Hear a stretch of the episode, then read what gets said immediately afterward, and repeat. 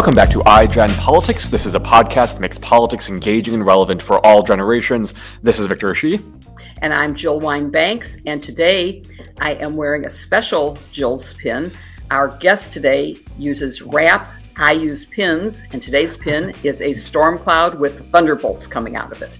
So it's obviously for the New York case. As we've talked about many times on this show, Donald Trump faces numerous investigations on the federal, state, and local levels. One in particular has been on the top of our minds recently, and like Jill said, that is the investigation by the Manhattan District Attorney Alvin Bragg into Trump's hush money payment to adult film star Stormy Daniels. We've seen a lot of movement in that investigation last week, with Cohen testifying for the first time before the grand jury, Stormy talking by Zoom with reporters, and over the weekend reporting uh, that a tr- witness, uh, Trump's lawyers asked the prosecutors to put in front of the grand jury, have testified yesterday. And I think you meant that Stormy did a Zoom with the prosecutors, not reporters. Um, but also over the weekend, Uh, Trump used his special media site to say that he was going to be arrested today, something that hasn't happened, of course, and that supporters should protest, which they are doing, but it's a pretty anemic protest. We know where that led the last time, so it is concerning despite it not having mm, sort of developed totally today. Uh, Manhattan D A Bragg may announce an indictment today, but so far as we are recording, nothing has happened. Uh, it will happen soon, I think. And there will not be an arrest. There will be an arranged self-surrender negotiated by the D A, the New York Police Department, the Secret Service, and, of course, the defendant, Donald Trump. And we're going to discuss all of this, including how soon Georgia and Special Counsel Jack Cohen may take action uh, in terms of indicting Donald Trump, with one of my favorite M S N B C hosts and its chief legal correspondent, Ari Melber. Hi. Hi, Ari. It's so great to see you. Um, before before we get into your, um, well, I guess I want our audience to first know that you host a show, as probably everyone knows, um, every weekday at six p.m. Eastern time, a show that is now number one uh, viewed show. Uh, so congratulations on that. And previously, you also worked on numerous Senate campaigns. It was the fir- was a First Amendment lawyer at Cahill, Gordon, and Rinder, and wrote numerous uh, wrote for numerous publications. So um, it's great to have you here with us, and thanks for joining us in what is probably going to be a crazy, crazy legal news week. Yeah, we'll see what happens. Great to be with you. Appreciate what you guys are doing. And Jill is someone um, to beat, and many shows have called on, so uh, appreciate it. Well, thank you very much. And when you're finished, we have a surprise guest for our audience. Um, right. And so we're going to just, we'll introduce John Fugelsang after you have departed. But we want to get right to the news that is pending. As of this minute, there hasn't been an indictment of Donald Trump. But we know that uh, Robert Costello, his maybe legal advisor at one point, maybe not his legal advisor, but someone that he clearly had a conversation with, someone who may have dangled a pardon uh, from Donald Trump to Michael Cohen, and who um, has testified. He also represented Rudy Giuliani and Bannon, and he was allowed to testify after Donald Trump's lawyers asked the prosecutors, as they are allowed to do under New York law, to have him testify as their witness rather than Donald Trump testifying. And so we want to talk to you about what that was all about and what you think. Will it change anything? Um, you saw him on air afterwards. Uh, what, what do you think, Ari? You know, it was a really striking development. It's a reminder why predictions, whether they come from Uh, Trump on, on a social page or from other people, don't carry much weight, because yeah. things continue to evolve. So it, we do know that the grand jury probe in New York looks like it's closer to the end than, than the beginning, but we don't know uh, what's going on with the, every intricate step, and whether somebody requests a witness or they add one more, or while Mister Cohen is clearly a key witness, whether there might be others that come about. I mean, I, I you know, if next week they add two more witnesses, I don't think anyone could say, oh, I saw that coming and this is a process. Um, having said that, what was going on with Mister Costello was clearly that he is linked to this case from the Trump side, working on Trump's behalf, having represented Giuliani, Bannon, and others.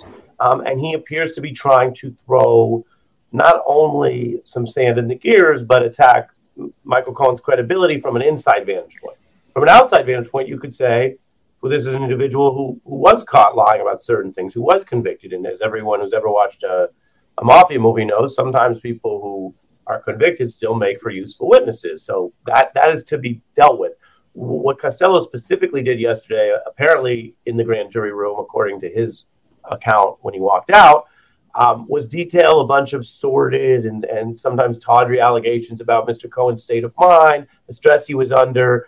Um, he detailed that at one point under stress, Cohen said, "I'm going to throw myself off the top of the building." So sort of a, a what sounds like a panicked, uh, suicidal type talk.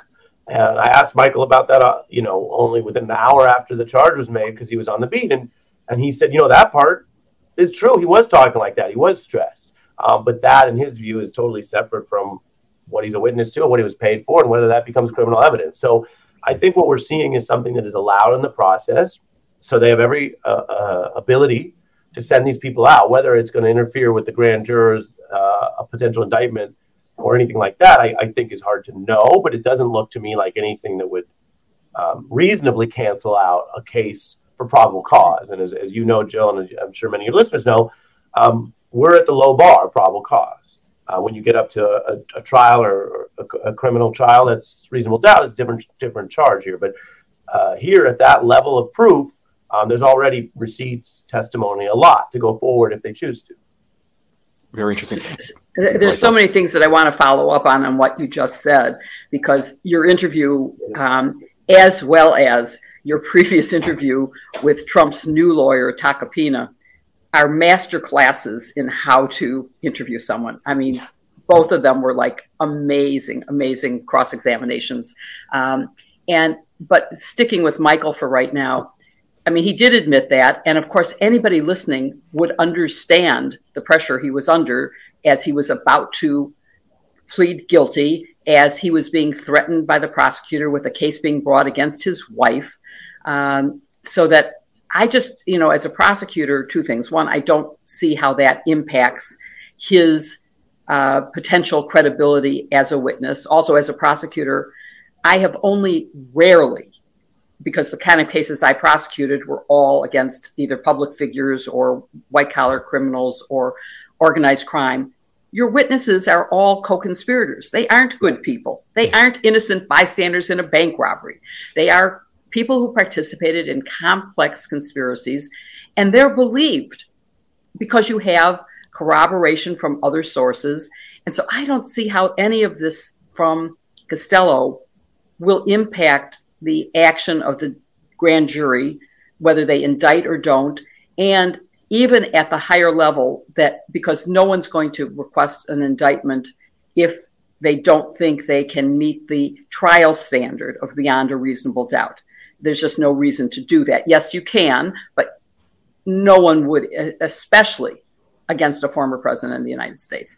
So do you think there's any impact that this could have? That, and and also why, although he was sitting there and was available to rebut anything that Costello said, um, or any of the three hundred emails that he claims he gave the prosecutor, who cherry-picked only the ones that he wanted to use, um, why wasn't Michael Cole called to rebut, and do you think there's any possible impact?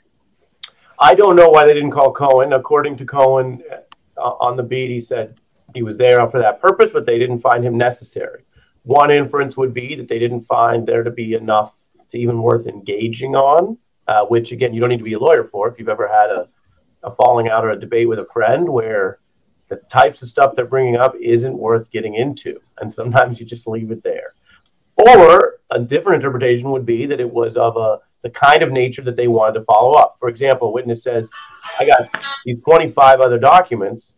Um, They may say, all right, we're going to close out for today, and they're going to go back, do their homework, and come back to the grand jury with or without a witness, as you know, Jill, and say, mm-hmm. uh, you may have heard that reference. We want to here. Here's an update on that, here, whether or not they provide those documents, because, again, they're not in the business of just providing to the grand jurors anything that anyone claims exists. I mean, if you brought in Mike Lindell, um, for, and he's not in this case to my knowledge, but if you brought in the MyPillow guy, and he told you about, you know, hologram documents provided by aliens that don't exist, right? You're not going to come back and talk to the grand jury that much about it. It's just going to leave it. So I don't know which it is. I do think that um, what we're seeing is a preview of what what would be litigated in any criminal trial, which is uh, if the defense is that Michael Cohen went rogue, okay, then what's the evidence for that? And, and they would argue, as we discussed, that there's some some problems in his history and that he is a convicted criminal. Um, there's a lot of evidence against that, though. Like, as I discussed with Michael, Donald Trump reimbursed him. If your guy went rogue and you're cheap, sometimes you don't even pay real bills. Why yes. would you go out of your way to, be, to reimburse someone who went rogue, right? And so, if Vic, Victor, you know, if somebody comes to you and says, hey, I know we talked about getting those Drake tickets, you and, you know, we really did, we're buying them, and you plan to get them, then you'd pay them back.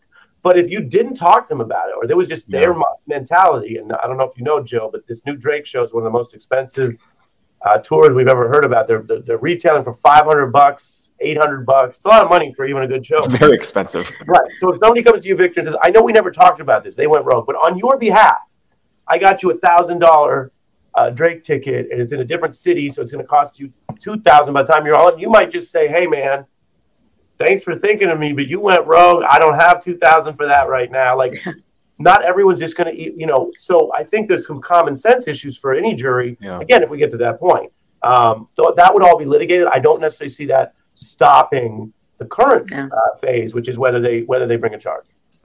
Well, we, we have we have some wrap questions to ask you later, but I first want to get to, um, Jill mentioned your amazing interview with Trump's new lawyer, Joe Tacopina, and last week you interviewed him, and you brought the receipts, and he basically tried to lunge and, and grab it from your hand, which is seems to me more of an admission that, of course, it was a lie. I'm wondering, in that moment, what stood out to you about his answers to your question, his demeanor? What does that say about Trump's legal representation at the moment? You know, it's it's funny because you're in this moment, and then I don't always do this on the show, but here in the in the conversation with you guys, now we're like talking about it in, in reflection.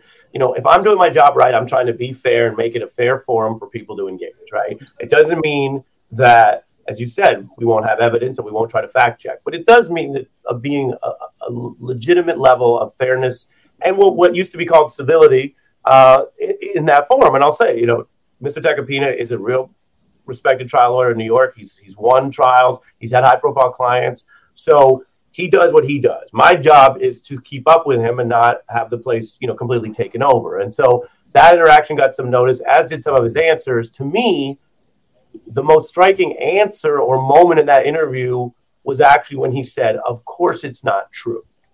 And you you don't always hear someone who's an active authorized representative or lawyer for someone put it that way.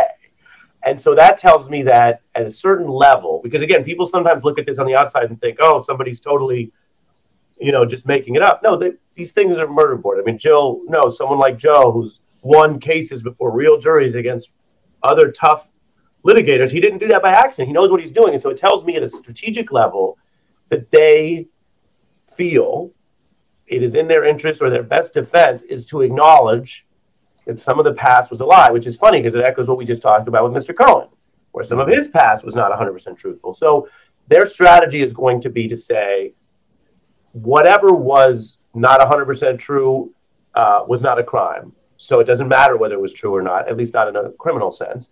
And then if it was a crime, it's all on Cohen. And so while Mister Tacopina has his style and other people have their styles, that's what came through to me. And that was where he was the most sort of assertive. Uh, but again, I'd have him back on the program. I'm having uh, another lawyer on the program this week in the Georgia case, who's a criminal defense lawyer for, for Donald mm-hmm. Trump. And I will say this, since we're kind of talking, you know, big picture, like if we get to a point where wherever we talk to people online, on podcasts, on T V, you know, and in, in the neighborhood, if we can't reason back and forth with people, like then I think we're worse off. Now, if yeah. somebody goes, crosses a line, if somebody is inciting an insurrection, right, or, or somebody in your neighborhood is trying to cause violence, that's obviously very different. Um, but we're the beat, you know, you mentioned that we're doing well with the audience. That doesn't mean the audience always likes every single person I have on. I just hope over time they see that we have hopefully what comes across as a fair process. And so we learned something from from Joe. I, I, it's so important to me as someone who cares about the First Amendment and facts that we do have this kind of dialogue, and it is rare that we see that. So it is wonderful to see you doing that. And um, you mentioned, though, when you're inciting a riot, and I was not going to ask about this, but I mean, barricades are already being brought in place, put in place, preparing for what could be a protest that is not necessarily peaceful, because when Donald Trump called for a protest, he did not say a nonviolent or peaceful. He just said, "Protests take back our nation." And that sounds to me dreadfully like his calls for January sixth. And so that made me wonder, you know, normally I would say there's no chance that there would be bail. He'd be released on his own recognizance. But now I'm wondering, do you think that a judge might say, and there are certain conditions for your release? One, you have to give me your passport. Two, you have to agree that you will not post anything on any social media site or say anything that could, I'm not sure exactly how the judge would phrase it. Carefully, I would say he will phrase it. Do you think that's a possibility? You know, there are times where there are, of course, quite strict conditions. Um, I would be surprised by that. I think if we're analyzing what the what would come to the New York courts if they go forward, if there's a charge, is to make every attempt to show that the rule of law holds and no one is above the law, but not to do things that are debatable or that are jump balls that go that could be really overly misconstrued as something else. Likewise, obviously, there's requirements when you're booked. So if a, any public official is booked, um, you need their fingerprints. You need to go through that process. Um, but in my reporting, I've heard from sources who say they may very well consider a different location. I don't think that immediately has to be perceived as special treatment. Um, there are some very real world practicalities they have to consider. Um, and the same with El Chapo. Um, the nature of his capture and extradition required different locational mechanisms. It doesn't mean he was getting special treatment, quote unquote. I do think they have to be very careful of not letting that become a trick or an excuse. Um, but no, I'd be a little surprised if there were extra conditions. I'd be surprised, quite frankly, if he was booked in the exact same manner as other people. Public officials have their own security detail. They have other considerations. And so I think we all just have to be very sober about leaving a little bit of a berth, a wide berth for that wall, expecting the rule of law, demanding the rule of law hold.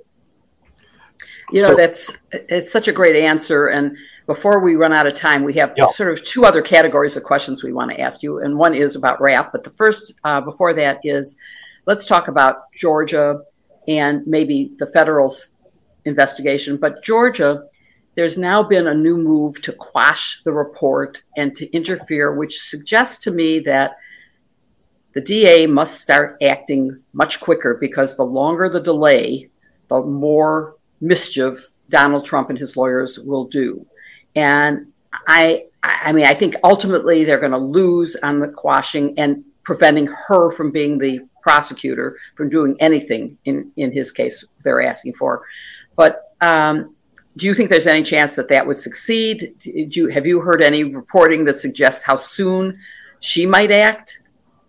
I think she is behind the schedule she set if we yeah. follow words in the traditional way. Sense. I've heard some people say, oh, well, imminent means something different than the law. Sure, but I don't know. I, she definitely raised expectations earlier. She hasn't delivered on that, and that I say that either way. In other words, you can close the case and have a declination and say we're done, or you can charge, but yeah. she hasn't done either.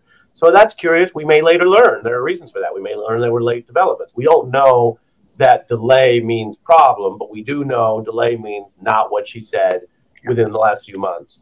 So this attack that they filed Monday is striking because uh, they don't have a case to file to. Donald Trump hasn't been charged with anything in Georgia. So they're kind of coming in uh, on some of these claims, saying basically that the D, they believe the D A is biased and they think the grand jurors speaking out in certain forums is unfair to them. And, and that's perfectly fine to discuss and, and litigate. But again, litigate in what context? The relief they're seeking is about something that has not happened, right? It's right. the opposite. If, again, Victor, if you, uh, if your if your Drake friends say you owe them a thousand dollars, and they sue you for a thousand dollars because they say you owe them the ticket, and then you reply like you guys are debating over a thousand dollar civil case, right? Here, there's no case, so the relief they seek is there to be no case. But currently, there is no case. So that is a very interesting thing. It could just be offensive bluster. It could be that they wanted to find a forum to complain about the grand jury statements. Or, again, I'm trying to be as careful as possible, or an alternative is it could be that they have reason to believe that charges are coming and this is their first move. So it's interesting in that sense, which is why we've been talking to, to uh, Donald Trump's Georgia uh, uh, lawyers to, to, to suss that out and to hear what, what their arguments are.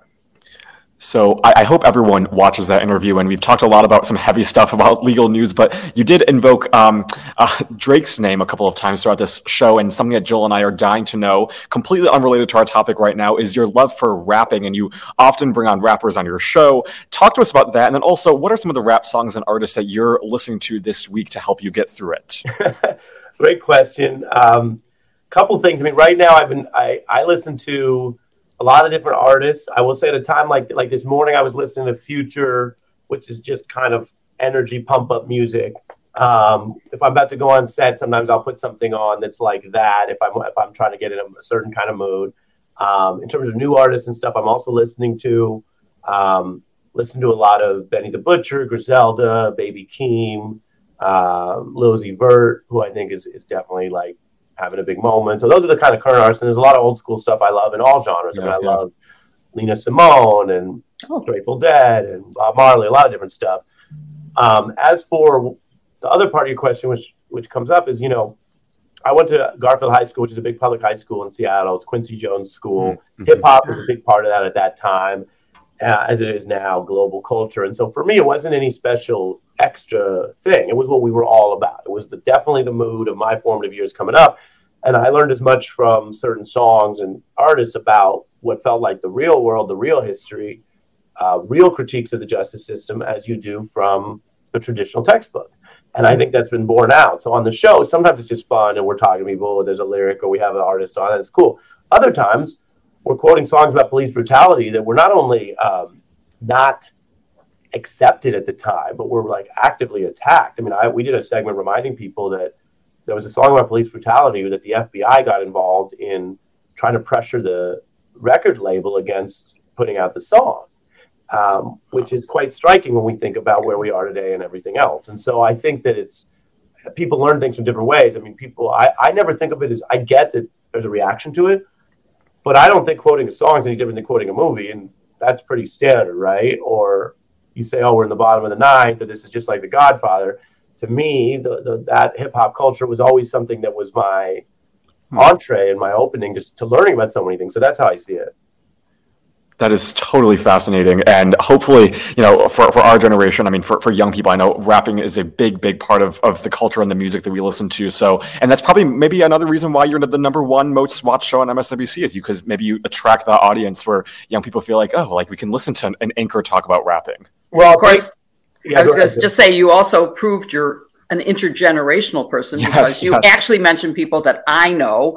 And I know when I was on your show, Uh, live with Da five nine, I did so much research before listening to his music, and I wore a caterpillar pin because one of his one of his songs is oh, yeah. Caterpillar, and it, it, it and he was so lovely, he was so nice. Well, that's he was great, totally not what I expected. Well, that's such a great example. Like, and that's the other thing that, that I think is important when we have an open mind in all directions, right? So yeah, we had Royce Da five nine, big Detroit artist, with Jill, and that duo is something I don't think you're going to see everywhere. You saw it on The Beat. So no, we no. love that. We've done a bunch of those. I will say, especially Victor, when you talk about like people get their news different ways now, for folks who are listening on the podcast, we post daily uh, our top videos, which anyone can watch for free on YouTube. And our YouTube playlist is really easy to remember. It's msnbc.com slash Ari. Mm-hmm. So msnbc.com slash A R I. And that's just directs you right to YouTube. Doesn't even go to our corporate you know, M S page. And then you're on YouTube and you can see the most recent one. So for example, if someone's oh. listening to this and they say, oh, I don't have cable, I don't know where to get it. You can go to msnbc.com slash R. You can find the lawyer interviews we just discussed and watch them there. And I love that because yes, I do work for a news company, uh, but I'm, I'm pretty committed to trying to get the work out there. And so I yeah. love that in this yeah. environment, even if you don't pay for cable, it's kind of like not being paywalled on the New York Times. You get a certain number of articles free.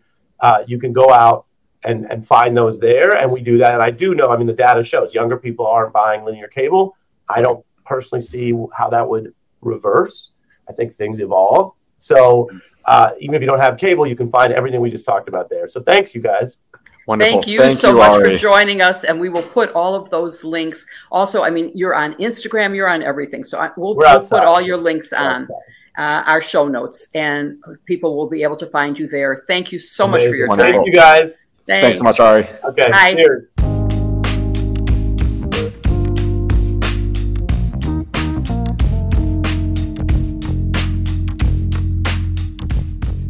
And now we're such, back.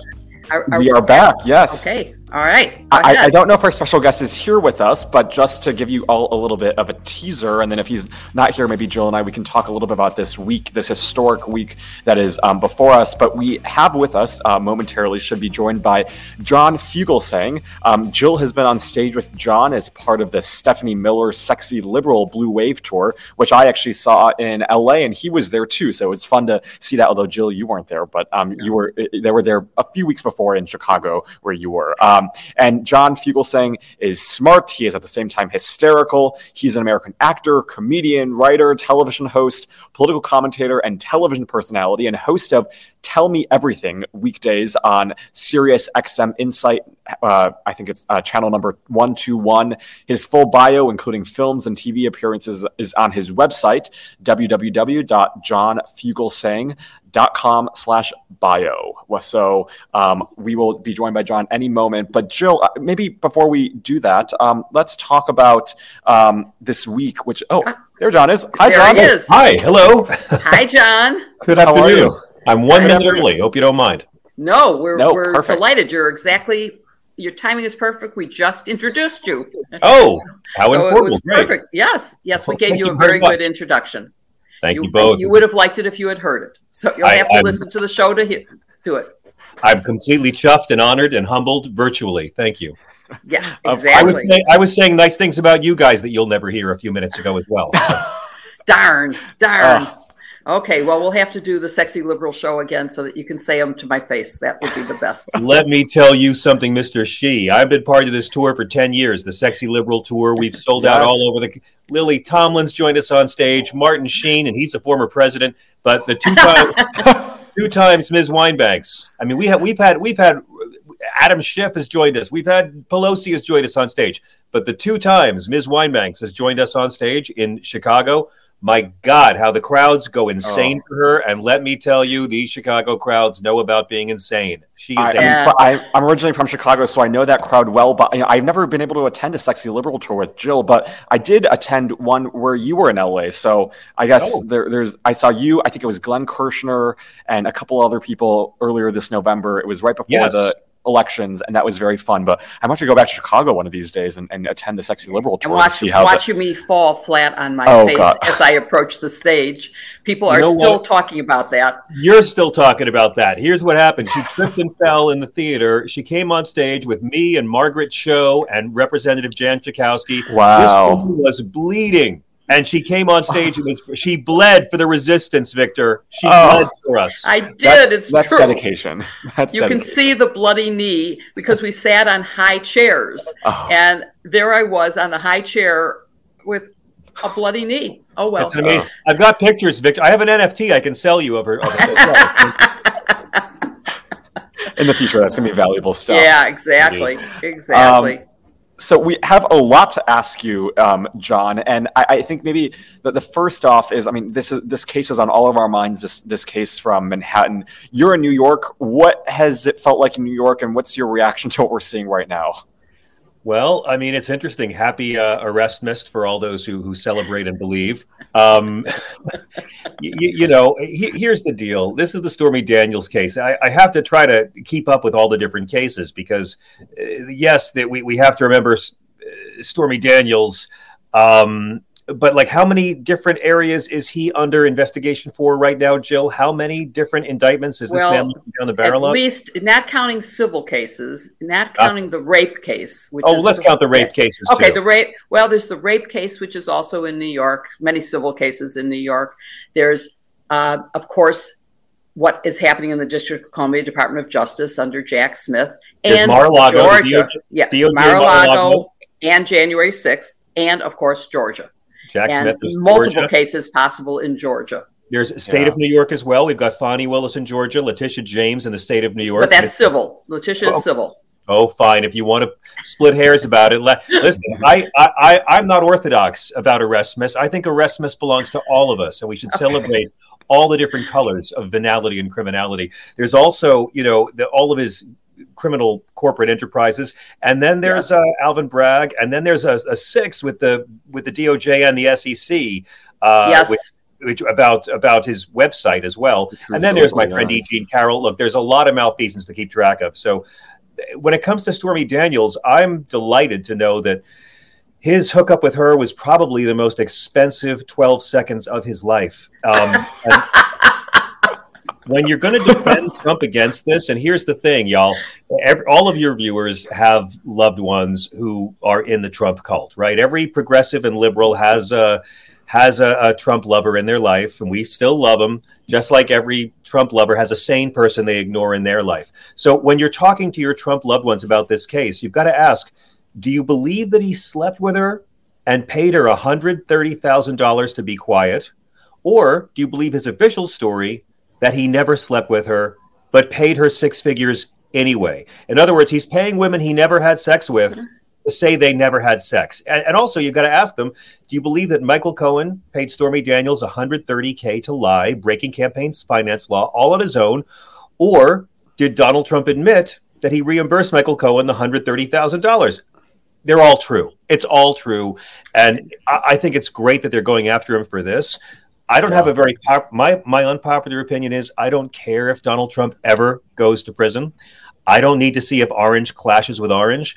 For me, uh, karma is already underway. He will be shoveling money into a furnace of defense lawyers for the rest of his natural life. So you don't need to see him in jail. Stop and smell the train wreck. He's already being bled dry for his crimes. I say stop and smell the devastation.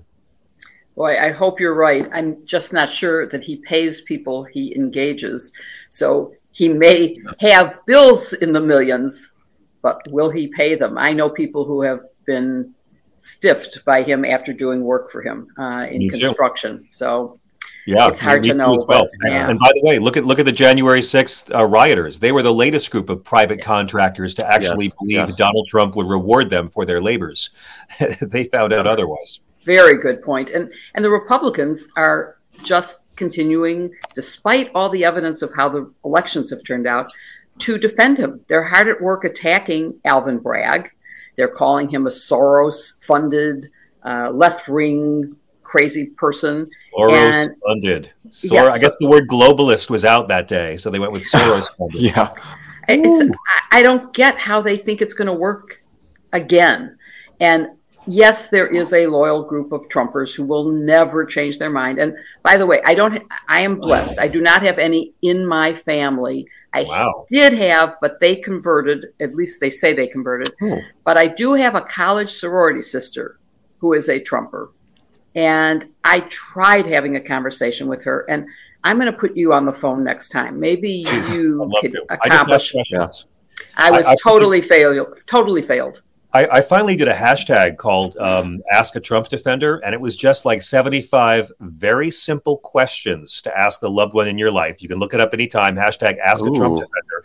And it's just oh. simple questions to ask your loved one to see how they handle it. I mean, yeah, yeah. Me, it's the cult that is beyond reason, beyond facts, beyond scripture, beyond the Constitution, beyond reality. And, and the congressmen, as you well know, are craven cowards. Um, Ron DeSantis probably the most cowardly because he's trying to attack Alvin Bragg and attack Donald yeah. Trump at the same time. Yes, and, yeah. and Bragg for it as well he should be. And Kevin McCarthy, who has caved so many times, there are minors trapped inside of him, uh, is now playing the same game the rest of them are playing, which is ignore what your eyes say. They are so terrified of the right-wing MAGA base. Yeah. that the, even though they know Trump is a liar and a criminal, they'll go back on their own public statements because they care more about this illusion of power than they care about actually being responsible public servants. Yeah. So I, I think it's great. Let them grow old. Defend. Remember the remember the remember Jill. Everyone, the guys who grew old defending Nixon. Remember you have these eighty year old. Ah, Nixon wasn't bad. He just got caught. Those guys. Yes, I remember well. On defending Donald Trump for years. Yeah. All I care about is that he's never able to appoint judges again. I don't care if right. he's in jail. I just don't want him setting policy. He can burn yeah. down the Republican Party because it's no longer the House of Lincoln. It's not even the House of Quayle. I mean, Jill, you say this often, which is, I mean, like in terms of penalties, I mean, like you said, John, I mean, we, you know, arresting, you know, may, may make us, you know, feel really good, but the penalty that really matters is whether or not he can ever hold political office again, and that's what's going to matter. And so, you know, I, I share your sentiment. I just hope whatever happens to him, hopefully he never. Although uh, I do have a pin political. of him playing golf in an orange jumpsuit, and oh, I'd like to good. have a reason to wear that pin. So, you know, listen, I, I respect all just faith. For that, yeah. I respect all faiths and superstitions and all spiritual tokens. So I, I think it's a valid pin. God bless it. Yeah, just for me, it's like I, I I know so many liberals who've been through this, so many, and, and sane conservatives too, who've yeah. been through this so many times. And, and you know, after Robert Mueller, and we're all we're all just like Rudolph promised there'd be an indictment before Christmas, and and. I, I just yeah I just no I, I I totally agree. I don't care. I don't particularly want him to go to jail. I want he him won't. to be held accountable, and that means convicted. But well, it doesn't will do that. But yeah, I don't care the penalty other than that he can't hold office again. Right. I agree. Well, it's funny That's, we're having this conversation literally on the twenty-year anniversary of our invasion and occupation of Iraq. Yes, because yeah. that's speaking of accountability. twenty years ago today. We, what do we have? We had a semi-literate, Republican, millionaire-at-birth president who lost the popular yeah. vote, perpetuating a lethal fraud, yeah. causing suffering based on a lie. And when it was proven that president had lied, he walked away with no accountability. Yeah. I'm glad that can't happen today, right? Right, right, right. And, and I have to tell you, when we go back to that one, when I saw the presentation of weapons of mass destruction, Uh, because I had experience in intelligence from being in the Pentagon and having observed intelligence, I knew that there was something wrong with that. I knew that there wasn't a very good case being made. But let's talk about something else. Let's talk Please. about wokeness. And, you know, this is the new favorite term of Republicans. And yes. they've made yeah. the word woke, which most people would define as being alert and aware and knowing Empathetic. what's going on. Yeah. all positive things, and they've turned it into this attack on Democrats and made it a horrible yeah. thing. What is going on, and how do we how do we deal with that?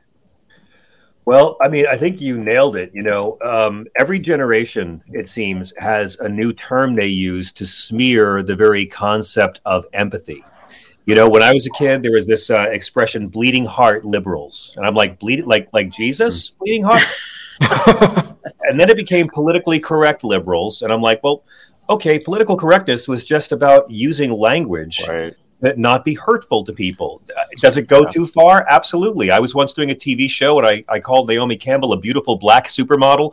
And this white producer said, don't call her black, call her African-American. And I said, she's British. So yeah, it it, it goes too far. uh, but, but then we got then we got social justice warriors, and I was like, oh, like Jesus again, okay. Uh, and now it's woke, which used to be a term that meant being aware of racism and how prevalent it is. Leadbelly used yeah. woke in a song almost a hundred oh. years ago. It's now been weaponized. It, it used to mean, you know, being aware of racism. It was a term of anti-racism. Right. Now it's been weaponized by racists to smear yeah. anti-racism. And it's a nifty little word that means anything we don't like is woke. So whatever they couldn't smear before, they now have this umbrella wow. term.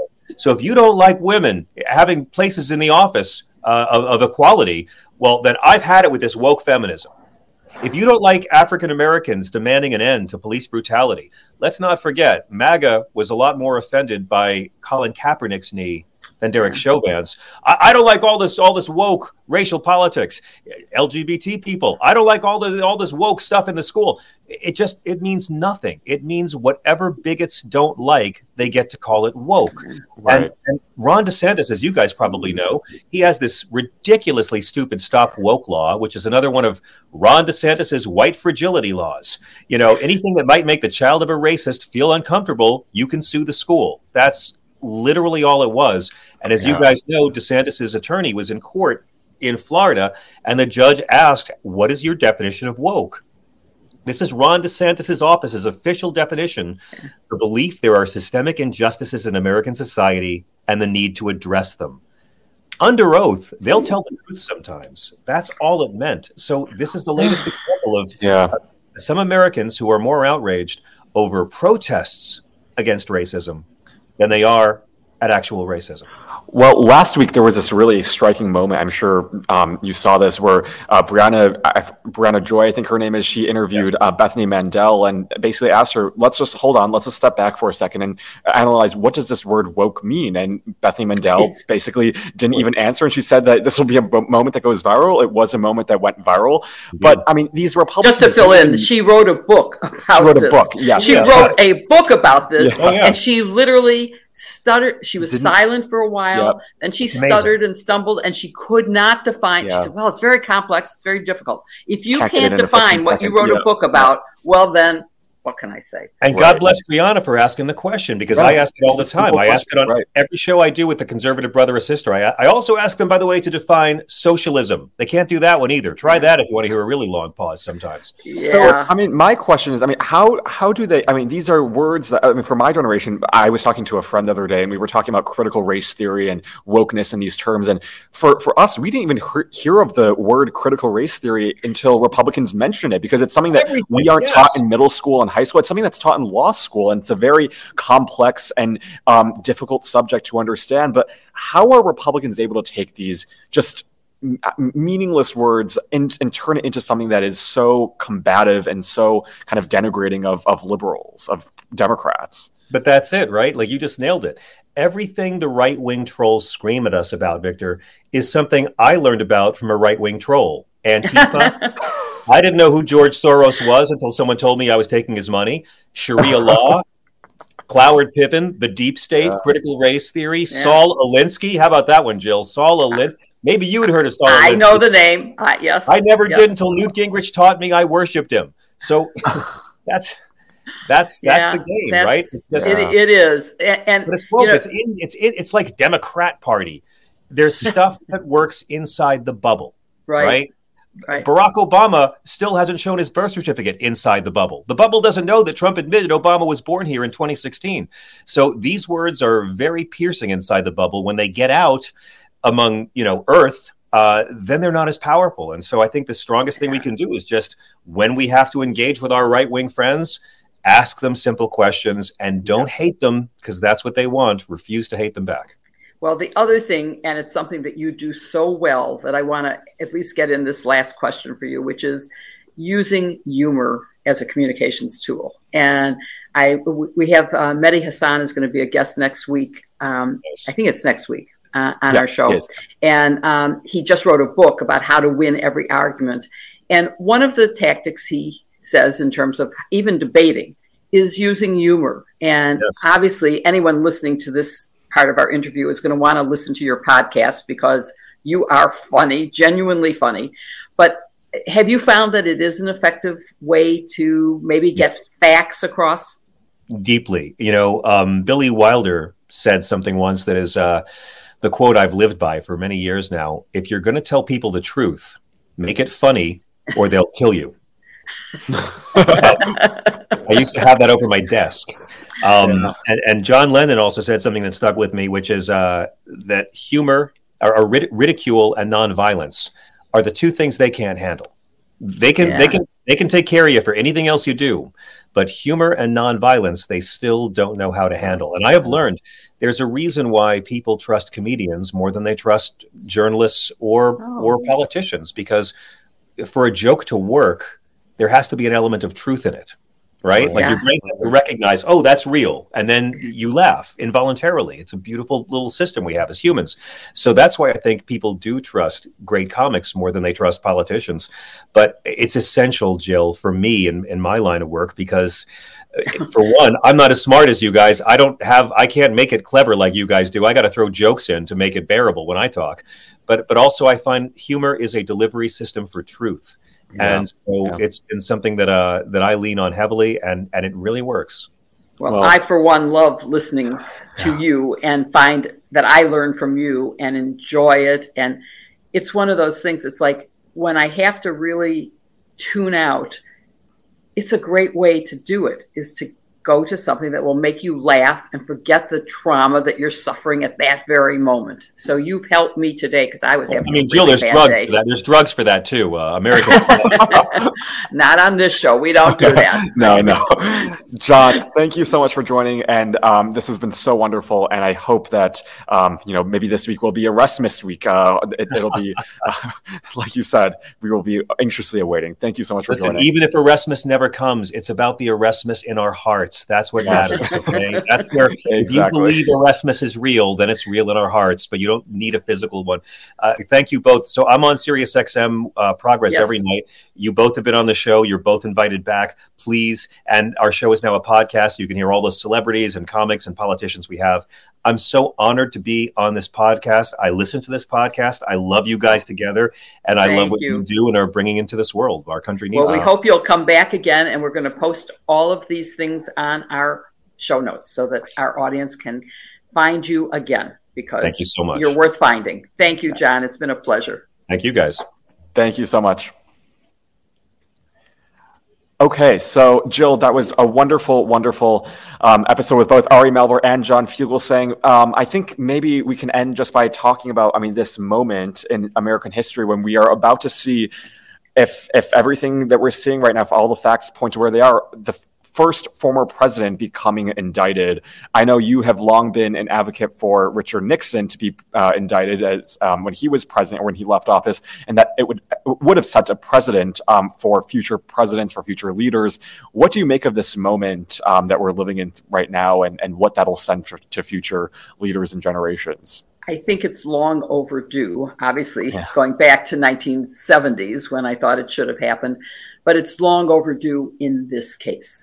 We have now, as as we mentioned in talking to Ari, that you have a situation where Fani Willis is has delayed taking action, and now there is a defense strategy in place that could further delay it.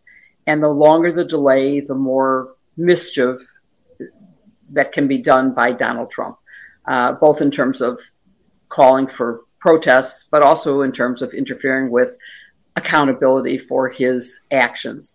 And I say that all on the belief that what we know publicly are provable by evidence that can be admissible in a courtroom, and that there is enough to meet the burden of proof beyond a reasonable doubt. Uh, this is not a political issue. This is simply a matter of we have laws, they must be enforced. And also, I mean, there's been complaints about, well, gee, the New York D A's case shouldn't be the first one because it's not the most significant. Any violation of law by any citizen of our country needs yeah. to be prosecuted.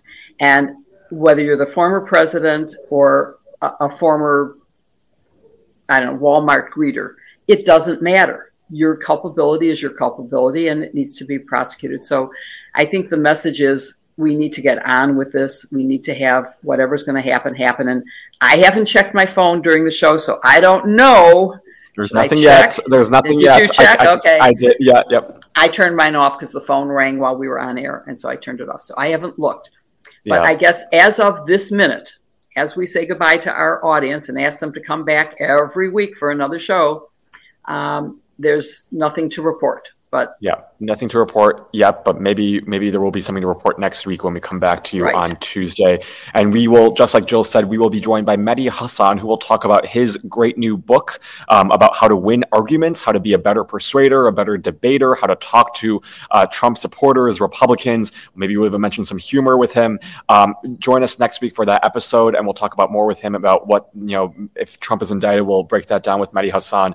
Uh, please join us next week for that episode, and thank you so much. much for watching this episode with Ari Melber and John Fugelsang. We hope you enjoyed it, learned a little bit, and hopefully laughed a little bit uh, with all of the uh, you know legal news of the week. So thanks so much, everyone, for watching, and we will catch you next week. If you listen to this podcast on Apple Podcasts, you can rate us, you can uh, subscribe to us wherever you follow your podcast so you don't miss an episode, or you can find us right here on youtube.com slash Politicon for our weekly episodes, which stream live every Tuesday.